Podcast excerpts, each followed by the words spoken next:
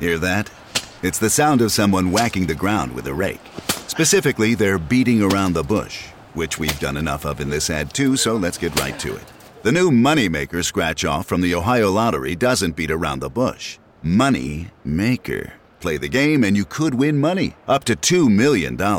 With more than 88 million in prizes ranging from 50 to $500, Moneymaker cuts right to the cash. Lottery players are subject to Ohio laws and commission regulations. Play responsibly.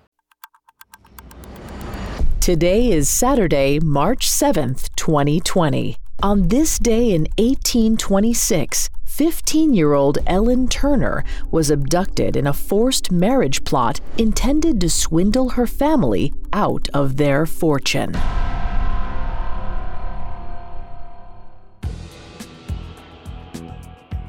Welcome to Today in True Crime, a Parcast original.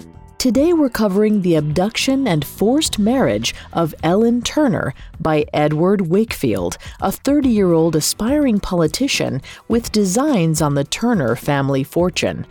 Let's go back to a ladies' boarding school in Liverpool on Tuesday, March 7, 1826.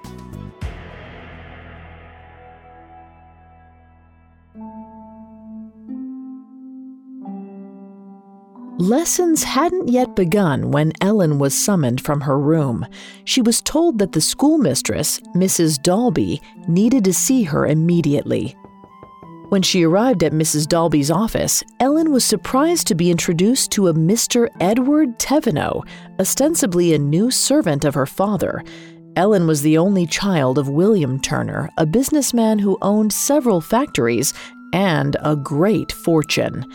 By all accounts, William was progressive and intended his daughter to have the best education possible. To that end, she was enrolled at a ladies' boarding school in Liverpool instead of being educated in the family home in Shrigley. It was from the Turner household that this stranger, Mr. Thevenot, had been sent. Ellen listened as she was told her mother had taken ill and that Ellen was to be brought home at once. Ellen was an even tempered and bright young woman and agreed to go as summoned. She was bundled into a waiting carriage and spirited away from her school. After traveling for some hours, the carriage arrived at a hotel in Manchester where Ellen was introduced to 30 year old Edward Gibbon Wakefield. Edward told the teenager that he'd been sent to escort her to her father. To Ellen's relief, Edward also revealed that her mother's illness had been a ruse and that all was well. The pair set off from the hotel to the city of Carlisle, where they were joined by Edward's younger brother, William. Along the way, Edward made conversation with Ellen. It seemed that the two enjoyed each other's company. As they stopped at roadside inns, witnesses reported that the young woman was in good spirits and eager to spend time with the handsome Edward. A ways into their journey to meet with Ellen's father, Edward confessed something darker was afoot. As Ellen listened patiently, he revealed that the collapse of the Ryle and Daintry's Bank had almost ruined her father. Ellen had heard about the financial catastrophe already and accepted the story readily. Edward went on to share that his own uncle had lent William Turner £60,000 following the bank's collapse. For collateral, William had signed over the deed to the Turners' family home in Shrigley. Soon after this loan, the Blackburn Bank had failed, leaving the Turners' finances decimated. Edward then explained that Ellen's parents could be evicted by Edward's uncle at any time, leaving them destitute. But there was a way out.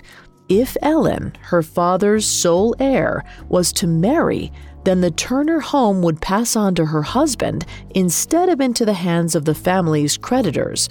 Generously, Edward offered to marry Ellen to help her save her family from complete ruin. It took only a moment's reflection for Ellen to agree. Thinking of her father and how he doted on her, she was eager to repay his love with a selfless act. Though it may not have been entirely selfless, Ellen was quite taken with her striking suitor, and the thought of marrying Edward delighted the 15 year old. Happily engaged, Edward and Ellen made for the Scottish village of Gretna. Just over the Scottish English border, Gretna was a popular locale for runaway marriages. The Hardwicke's Marriage Act, which made underage marriage illegal in England, did not apply in Scotland. Many a young couple had fled to Gretna, where a local could be paid to quickly marry the lovebirds before pursuing families could prevent the nuptials. However, there were no concerned relatives in Edward and Ellen's wake. They arrived in Gretna some 36 hours after Ellen had been spirited away from her school and were soon after joined in legal marriage.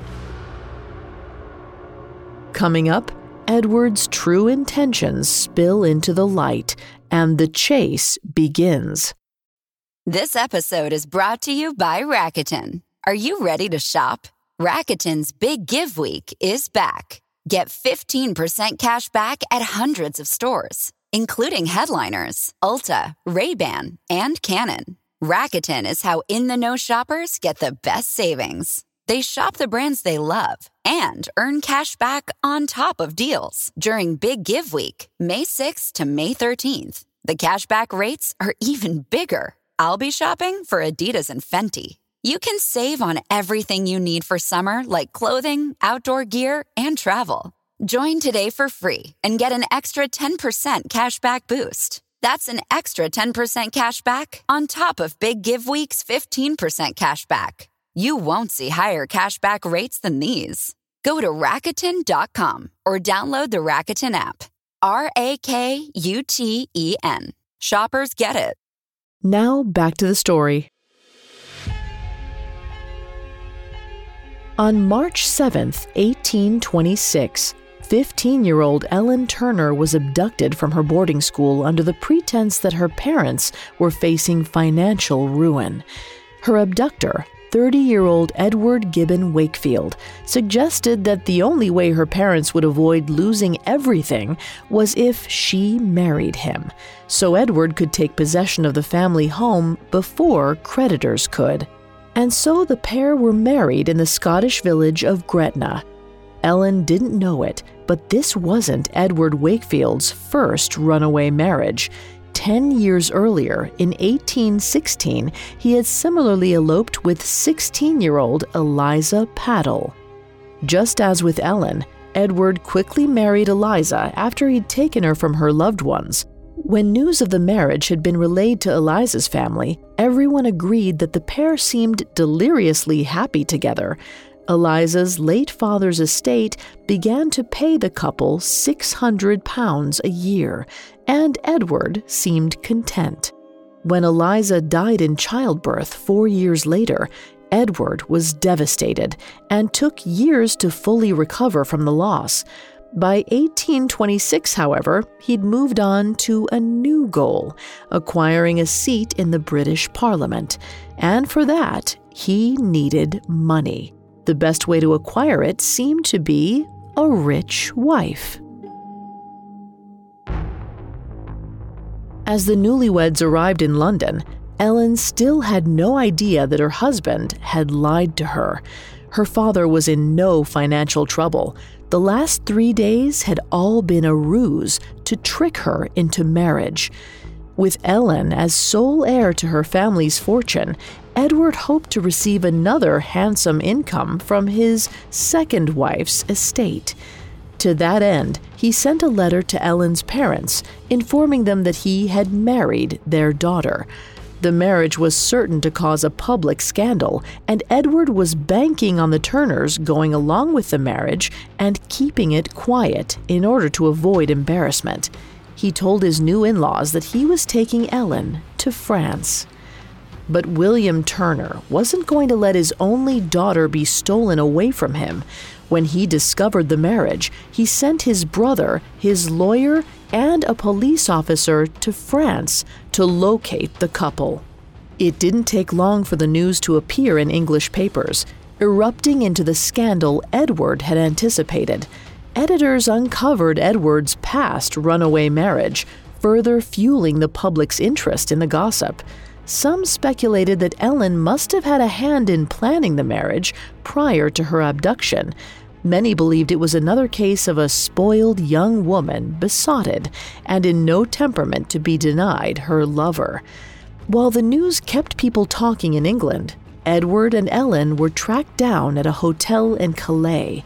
There, Ellen was finally told the truth about Edward's plot. The teen was quick to denounce her husband, and despite Edward's protests that they were legally married, Ellen's uncle escorted her home to England. Edward and his brother were both tried in Lancaster for the abduction of Ellen Turner. Interestingly, in 1826, the abduction of a woman was only illegal if she stood to inherit a fortune. If she came from a family of little means, there wasn't much that could be done.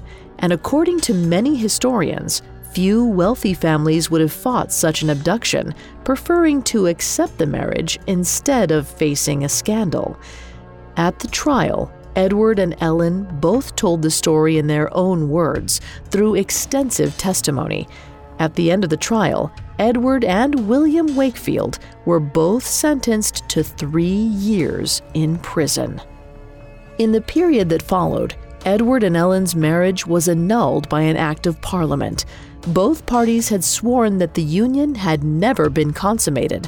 By 19th century standards, Ellen's virtue was intact. Two years later, 17 year old Ellen was married to a wealthy neighbor, which was considered a much more suitable match. However, her happy life was cut tragically short in January of 1831. She died during childbirth at the age of 19. After his release, Edward Wakefield dedicated his life to prison reform. He was also a key influencer in the colonization and development of Australia, Canada, and New Zealand. So great was his post prison success that his abduction of Ellen Turner became little more than a footnote in his life story. History, it seems, cared more for his greatness than for the wrong done to a trusting teenage girl.